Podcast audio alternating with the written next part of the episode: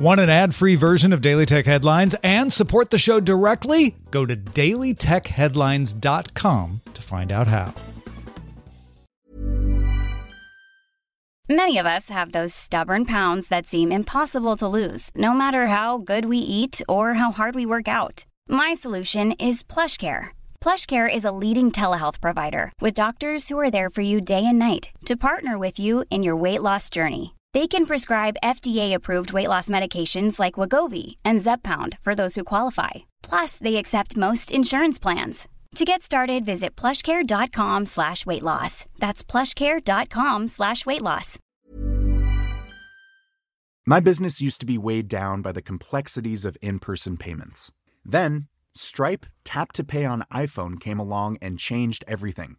With Stripe, I streamlined my payment process effortlessly. No more juggling different methods. Just a simple tap on my iPhone and transactions are complete. What's truly remarkable is how Stripe caters to all my customers' preferences. Whether they're using cards, Apple Pay, or other digital wallets, Stripe ensures a smooth checkout experience every time. Setting up Stripe was a breeze, taking just minutes to get up and running. From local markets to global retailers, Stripe helped me expand my reach and grow my business with ease. To learn how Tap to Pay on iPhone and Stripe can help grow your revenue and reach, visit stripe.com/tapiphone. I'm Sarah Lane, and these are the tech headlines for the week ending August 16th, 2019. As promised, Huawei launched a device running its new Hongmeng or Harmony OS, the Honor Vision Smart TV. The 55-inch TV starts at 3,799 won. That's about $538. However, at a press event in Shenzhen, Huawei also announced that its Mate X foldable phone would not be released in September. The report stated that the device was unlikely to ship before November, but that Huawei was certain it would come out by the end of the year. The Mate X was originally scheduled to ship in June and had previously been pushed back to the now-delayed September release. Verizon agreed to sell Tumblr to WordPress owner Automattic for an undisclosed amount. Axios originally reported that the deal was well less than $20 million. Within a few hours, that reported number had fallen to less than $3 million. This is a particularly huge drop from the $1.1 billion that Yahoo paid for Tumblr back in 2013. Verizon acquired Tumblr when it purchased Yahoo in 2017. Verizon banned adult content on Tumblr back in December of 2018, which led to fewer users, to say the least. But Automattic CEO Matt Mullenweg says he doesn't plan to reverse the adult content ban. Mullenweg tweeted on Monday, "I think the internet and adult content seekers will be fine. Life finds a way. If people want big policy changes, put pressure on app stores of Apple and Google. No one else has any leverage."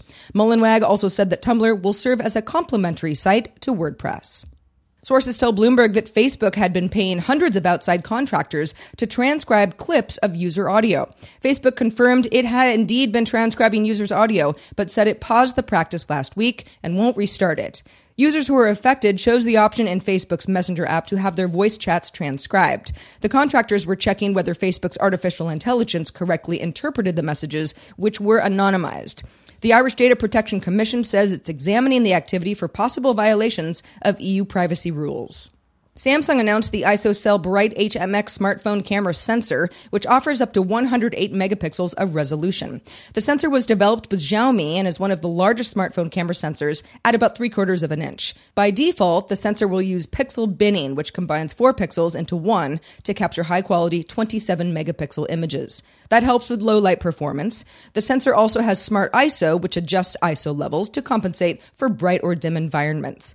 The sensor is also capable of capturing 6K video at 30 frames per second. Production of the new sensor is expected to begin this month. The U.S. House Homeland Security Committee issued a subpoena to Jim Watkins, the owner of 8chan, as part of a probe into extremist content online.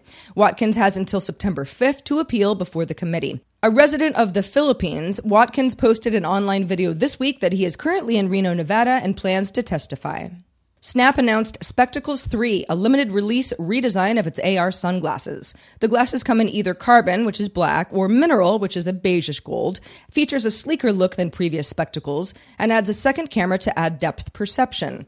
Snap added in some new 3D effects and says that the glasses can capture 70 videos and more than 200 photos on a single charge, and also offers 4 gigabytes of onboard storage. Spectacles 3 also comes with a 3D viewer, similar to Google Cardboard, for viewing 3D creations on your phone. The glasses go on sale in November for $380. Last year's model was $150. Twitter announced an upcoming feature that will allow users to follow topics in addition to following users. The feature is in testing on Android with sports-focused topics like MMA and Formula One. Initially, the curation will be handled manually, but the company will eventually use machine learning to populate topics and keep them up to date. Other features being developed include temporarily muting a topic to keep tweets out of your timeline, searchable direct messages, and the ability to reorder the photos in a tweet after you have attached them to a new post. The company also plans to add support for Apple's live photos.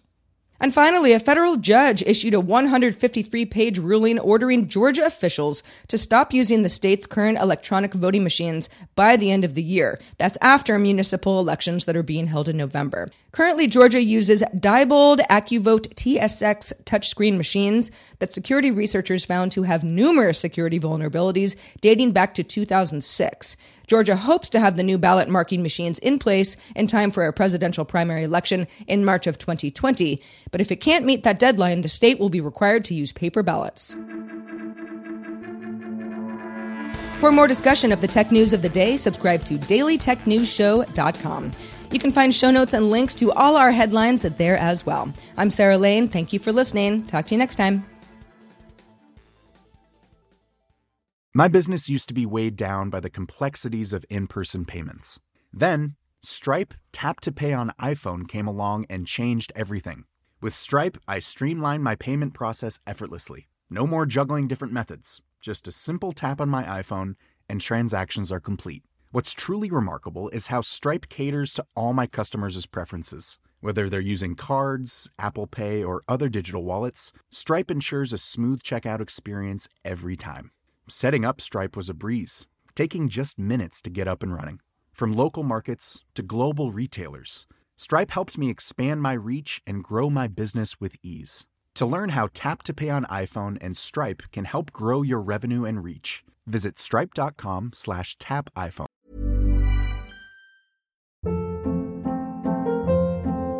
Hold up. What was that? Boring. No flavor. That was as bad as those leftovers you ate all week. Keke Palmer here. And it's time to say hello to something fresh and guilt-free. HelloFresh. Jazz up dinner with pecan-crusted chicken or garlic butter shrimp scampi. Now that's music to my mouth. HelloFresh. Let's get this dinner party started. Discover all the delicious possibilities at HelloFresh.com.